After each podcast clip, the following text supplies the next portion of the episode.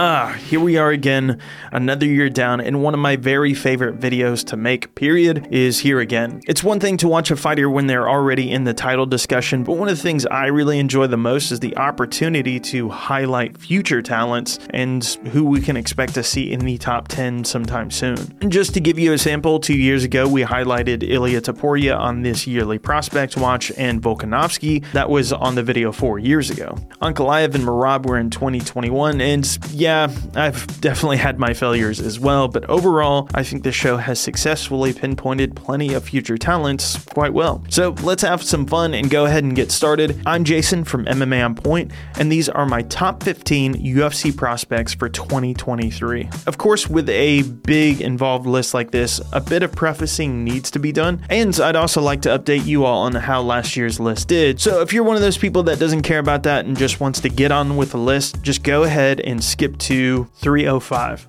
so you don't have to listen to any of that. And defining what a prospect means for the purpose of this video is important because there are a lot of different definitions. But basically, what I mean is these fighters will enter into the top 10 and become a force in their division soon, and some might even become title challengers in the next calendar year as well. So, starting off with criteria point number one, they can't already be in the top 10. I feel like that's moving on from prospects to contenders at that point. In fact, I've only got two this year who are even in the top 15, so I'm definitely being a little riskier this year with my picks. Generally, they need to have some experience in the UFC or at least one of the bigger stages already. Things can dramatically change after a debut, especially if a fighter loses. So I'm a bit hesitant to include somebody that doesn't have that level of experience already. I'll have one exception on today's list, and I think you guys will understand why when I get there. Number three, if I've already included a fighter on these lists in the past, you will not see them repeated here again. Essentially, I'd just be telling you guys the same thing twice. I mean, I could just copy and paste the edit from last year. I think that's kind of lazy. And selfishly, I want to talk about someone I haven't in the past. So there you go. And speaking of who I had on my list last year, well, just like today, I did 15 for 2022. And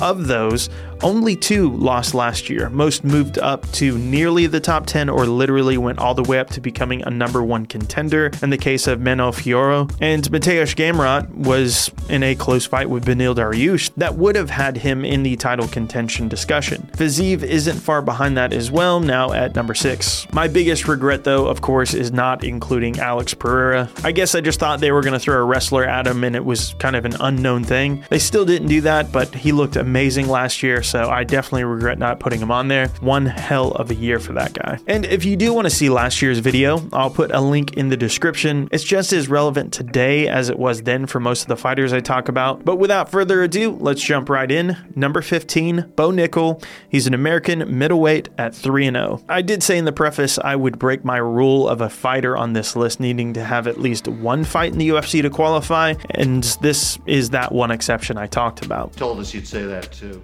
I just don't see any way I can leave this guy off this list with his ridiculous background and completely flawless career in MMA so far. In case you've been living under AKA's Octagon alongside Jon Jones, Bo Nickal has essentially been long held as the second coming of Cain Velasquez and Daniel Cormier wrapped into one, with a bit of top notch BJJ wrapped in there like the old Mark Kerr style. Essentially, this guy has an Olympic level wrestling career, multiple time collegiate and world championship record, but in MMA, he also has power in his hands and can seemingly tap anyone at any time. He's already got a couple KOs on his his record, one as an amateur and one as a pro, sub the three others, and has absolutely just breezed right through everyone he has fought. And by far, he was the most notorious breakout star from Dana White's Contender Series. I mean, I don't know what else he could have done to look any better. He looked incredible. And for instance, he immediately went through Borrego with a takedown and tapped him, and then with Beard for his second appearance on Dana's show, he hurt him with a heavy, gigantic left hook before getting full mount and seamlessly transitioning to a triangle choke finish. Dana was skeptical about signing him so soon, but Bo just made it look so insanely effortless. He was undeniable, and that's how I feel about him too. The guy's got an incredibly bright future, immediately looking at 2023. Honestly, I want to rank him higher, but I just can't because we don't know yet. We'll see him against Jamie Pickett, though, at UFC 285 in March.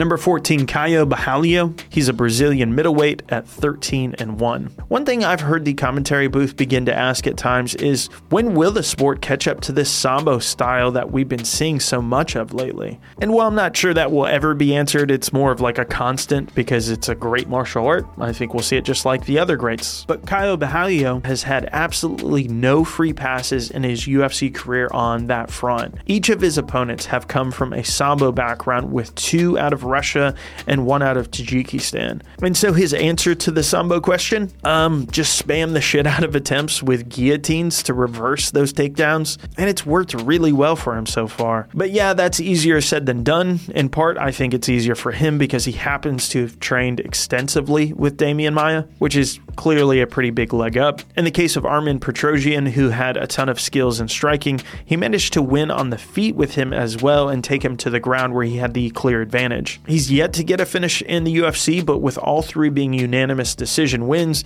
this made for a stellar 2022, and it also gave us a better look at his style with 45 minutes to work with. Number 13, Raul Rosas Jr. He's Mexican American at bantamweight 7 0. Find someone who looks at you the way jiu jitsu nerds look at Raul Rosas Jr., or as Balian once called him, Paul. So I mentioned Dana White's Contender Series fellow alumni making a huge splash this year in Bo Nickal.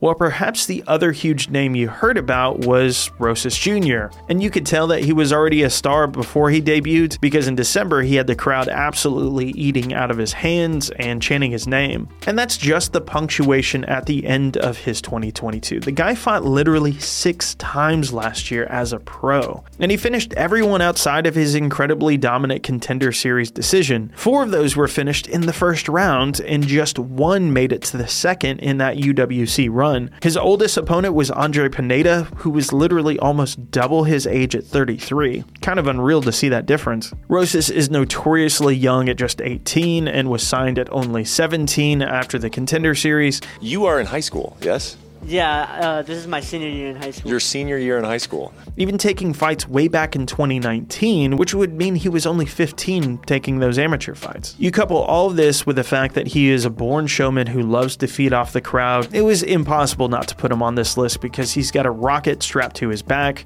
The only concern is him getting pushed too soon, like we've seen the UFC do with other stars. Number 12, Cameron Saaiman. He's from South Africa. He's a bantamweight who is also 7 0. If you didn't see him against Steven Koslow at UFC 282, you definitely missed out illegal knee aside, he just showcased a ton of resilience on the ground with an ability to reverse positions and find his own dominant ground game. He trains with another big standout from South Africa who was on the same card that you might know, Dricus du Plessis, and I think he's got a lot to offer at 135 this year. One of the best assets, though, isn't just his ground game, but his striking. I mean, he can be seriously scary here. He won on the contender series with a sharp left hook that absolutely just slept Josh Wang-Kim. This kid is only 22, but already has 7 pro wins and 5 amateur credits, and he's only gone to decision just twice as a pro. He's known for being a kickboxer, but as you saw in his UFC debut, his ground game is extremely well developed and smothering as well. He really has been one of those fighters who's shown you you aren't safe anywhere,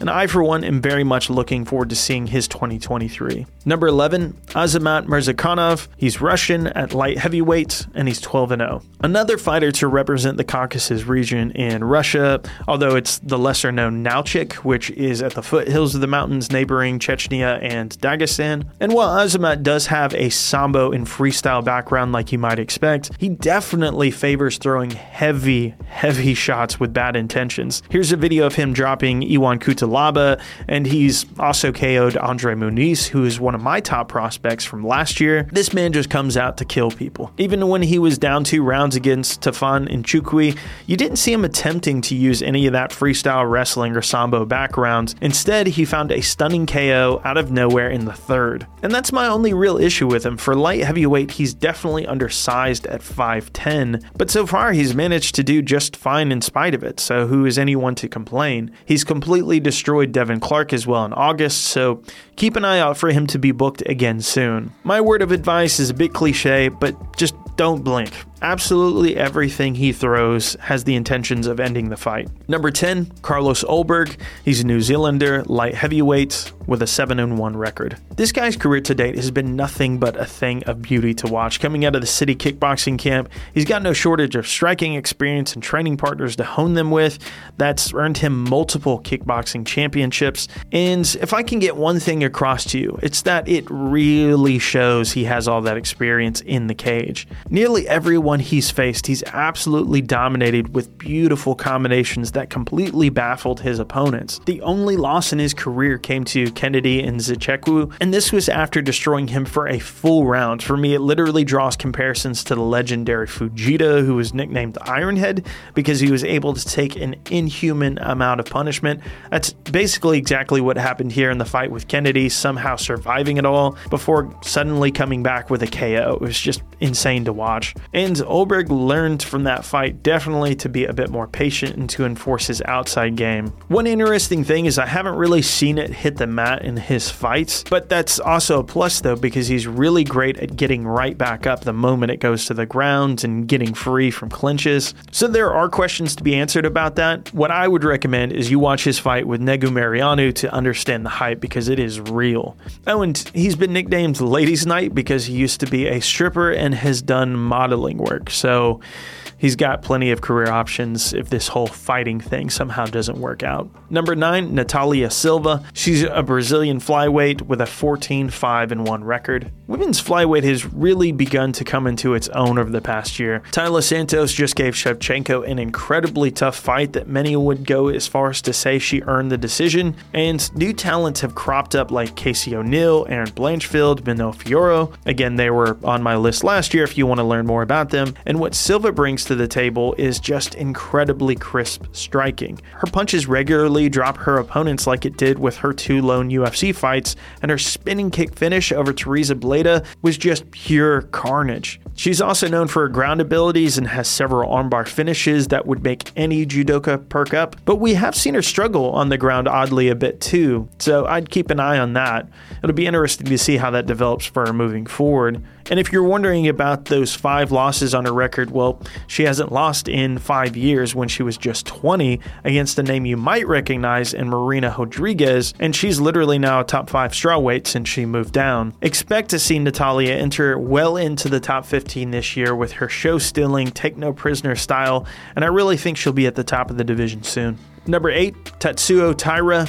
He's from Japan, flyweight with a 12 0 record. This is just one of those guys I think most fighters hate to get booked against. He's shown solid power on the feet like he did against Candelario, where he dropped the guy and then just absolutely dominated him on the ground for the rest of the fight. And Tatsuro loves a body triangle. He can snatch one incredibly quickly, and he's got a super fast paced set of techniques that make him not only fit in, but stand out in that regard at 125. He's 12 0 coming out of the Japanese circuit with Shooto, even going back to his amateur career as well, where he was undefeated there too, with nine wins. And the man has only three decisions in his pro career so far, with an armbar as proof of his finishing ability, sticking around for the UFC career with CJ Vergara in his last fight. And unlike many on this list, he was not asked to come on the contender series or tough to get his contract, but rather directly to the UFC. And so far, he's definitely out. 125 is always a division that needs new talent like this, and I think Tatsuro could make a solid impact over the next 12 months. It's his openly stated goal to be the first UFC divisional champion from Japan. This is, of course, not counting Sakuraba, who won a tournament title, which is considered a different category, but he fights super often. So if you add three more wins potentially this year on top of the two he already has, that'll go a really long way at 125. Number seven, Javid Basharat. He's from England and is a bantamweight with a 13 0 record. So he was born in Afghanistan, he's from England, and now trains with Extreme Couture in Vegas. If that isn't a hint at well roundedness, I'm just not sure what is. This man is currently on a two fight hot streak in the UFC, plus a contender series win and experience all throughout Europe over the last seven to eight years. Javid brings a ton of different skills to the fight game. He's super creative with strikes on the feet. He's more than happy to throw knees and head kicks. He's got a couple of really impressive finishes on the feet too. So if that's not impressive enough, his ground game is what I would say is his best weapon. Not just submissions, but vicious vicious ground and pound. When he made an appearance for the Contender Series that earned him his UFC contract, he was memorably called a terrorist for no reason by Oran Kalan. And then he just absolutely wrecked the guy. It's a solid lesson in karma, or, you know, just don't be an asshole. Again, Javid is well rounded with some beautiful striking on the feet, hellacious ground and pounds, plus a ton of submission wins. He's a guy you definitely want to watch at 135 this year. Number six, Jack Della Maddalena. He's Australian at welterweight with a 13 and 2 record. Well, you couldn't ask for a much better debut year than what Maddalena experienced in 2022. Three wins in the UFC, all three finishes, all in the first rounds. This guy is just unstoppable at the moment, and he's really putting his gym Scrappy MMA on the map coming out of Perth, who haven't made their name as established on the international scene yet. But the two things you can expect out of Maddalena, which you've seen out of his whole career so far accuracy and aggression. The guy's literally got just one decision win. He's got 11 knockouts and one submission, which, by the way, comes courtesy of his BJJ brown belt. Aside, he's barely had to even show in the UFC so far. Fighting out of the very reputable Eternal MMA promotion based in Australia, earning their welterweight title with four defenses, and he even managed to score a sub in Liverpool with Cage Warriors in 2017. Jack has just two losses, which were at the very beginning of his career, but that was seven years ago. Those losses are long behind him now and just looks unstoppable in the cage. Oh, and in case you're wondering what is up with his nose, well, the answer is pretty obvious as to how he earned it, but he's got some thoughts on adjusting it. It's been smashed in. I am going to get it fixed one day, but I just thought, hey, what's the point of getting it fixed now when my job is to get punched in it for a living. He just had one of the best years possible in the UFC. The future looks really good for this guy. Number five, Muhammad Mokaev. He's English and is a flyweight with a 9 0 record. By the way, he's one of only two people on this list with an actual ranking. He's ranked at number 14. And let me just say, you cannot get more credentialed in terms of MMA careers than this guy. Being originally from Dagestan, he lives up to the reputation with an incredible ground game, which has meshed extraordinarily well since moving moving to the UK at age 12, earning him ADCC UK championships, British freestyle wrestling championships, and when he transitioned to MMA, he took a very measured approach with an extremely robust amateur career that basically had him as a seasoned vet by the time he ever turned pro. He's got three IMMAF championships under his belt, which is by far the most stiff competition you can possibly get as an amateur. And then he also won belts in other promotions like UKFC and Cage Steel.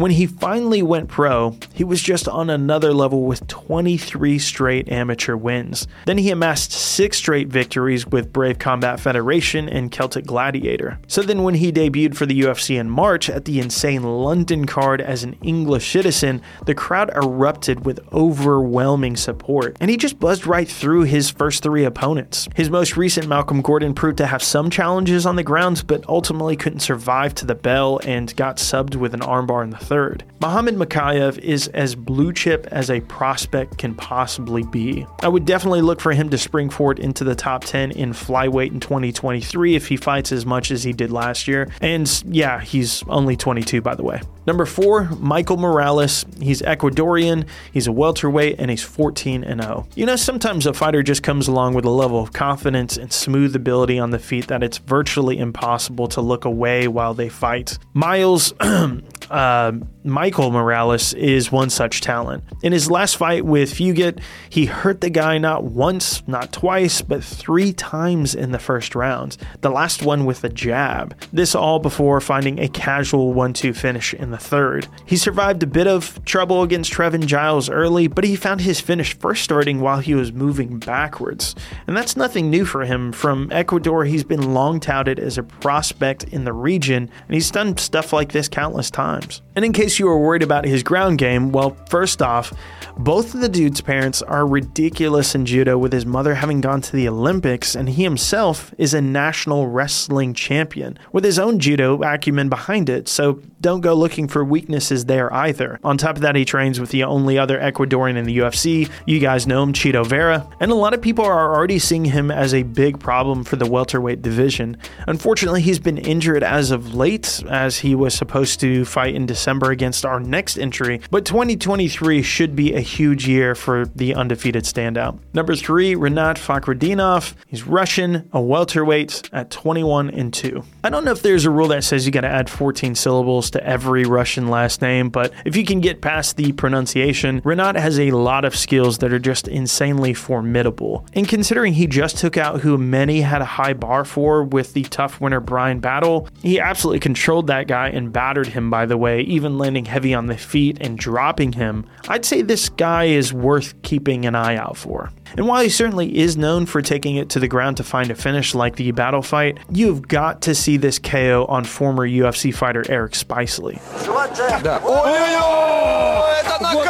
Lucky for him, this just so happened to be the day Dana White showed up for his show looking for a fight. So that was a no brainer signing there. And this leads me to my only question about him because he looks like an absolute murderer with scary controlling presence on the ground and KO power that set him on a 14 fight win streak. I just want to know what took so long. At age 31, he's by far one of the oldest people on this list, and only having debuted in 2022, I've got no idea what took them so long to scoop him up, but that's also a huge asset considering all the experience he has. Number two, Nasruddin Imavov, his Dagestani import to France.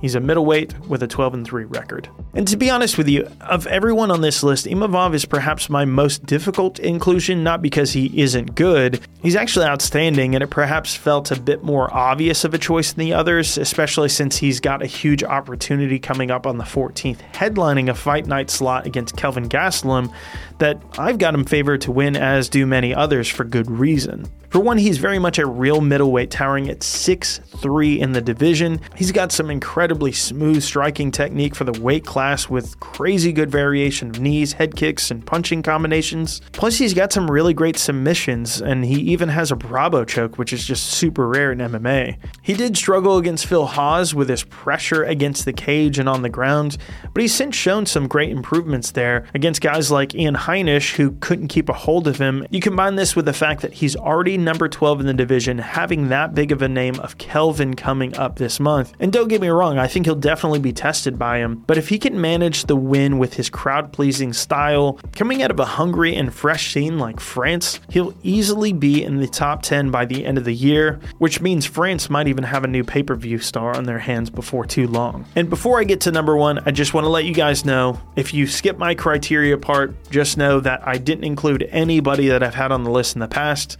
so it might already be there.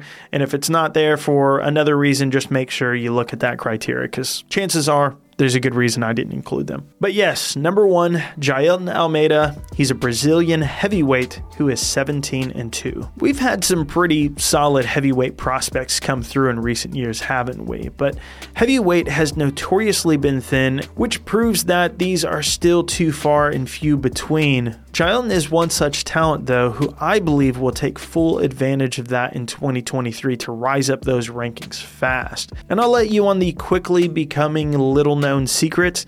This man can hit hard, and he's absolutely a terror on the ground as well. In fact, his first two UFC wins both came by rear naked choke. There's a reason people had him touted as one of the best new debuts of 2022, and why he made our award show this year for one of the best new potential stars overall. Three wins at heavyweight in your debut year, all by finish, ain't bad. And when he was on the contender series, Dana already started labeling him as a future star. I mean, he subbed a sambo master for Christ's sake. Oh, and he fights this month against Shamil Abdurakhimov on the 21st, so we'll get to see more of him soon. If he can get past that test, he'll easily be a name you know by the end of this year and will have no trouble breaking into the top 10 by the looks of it. All right, well, um, that pretty much concludes all of our end of the year stuff. This is my favorite one, as I mentioned in the intro. And yeah, I guess just let me know what you guys think. Um, is there anybody you guys thought I should have put on here? I did try to stay away from the top 15, but some were just unignorable this time around. Anyhow, hope you guys enjoyed it. Like and subscribe if you haven't already, and I'll see you guys on the next video.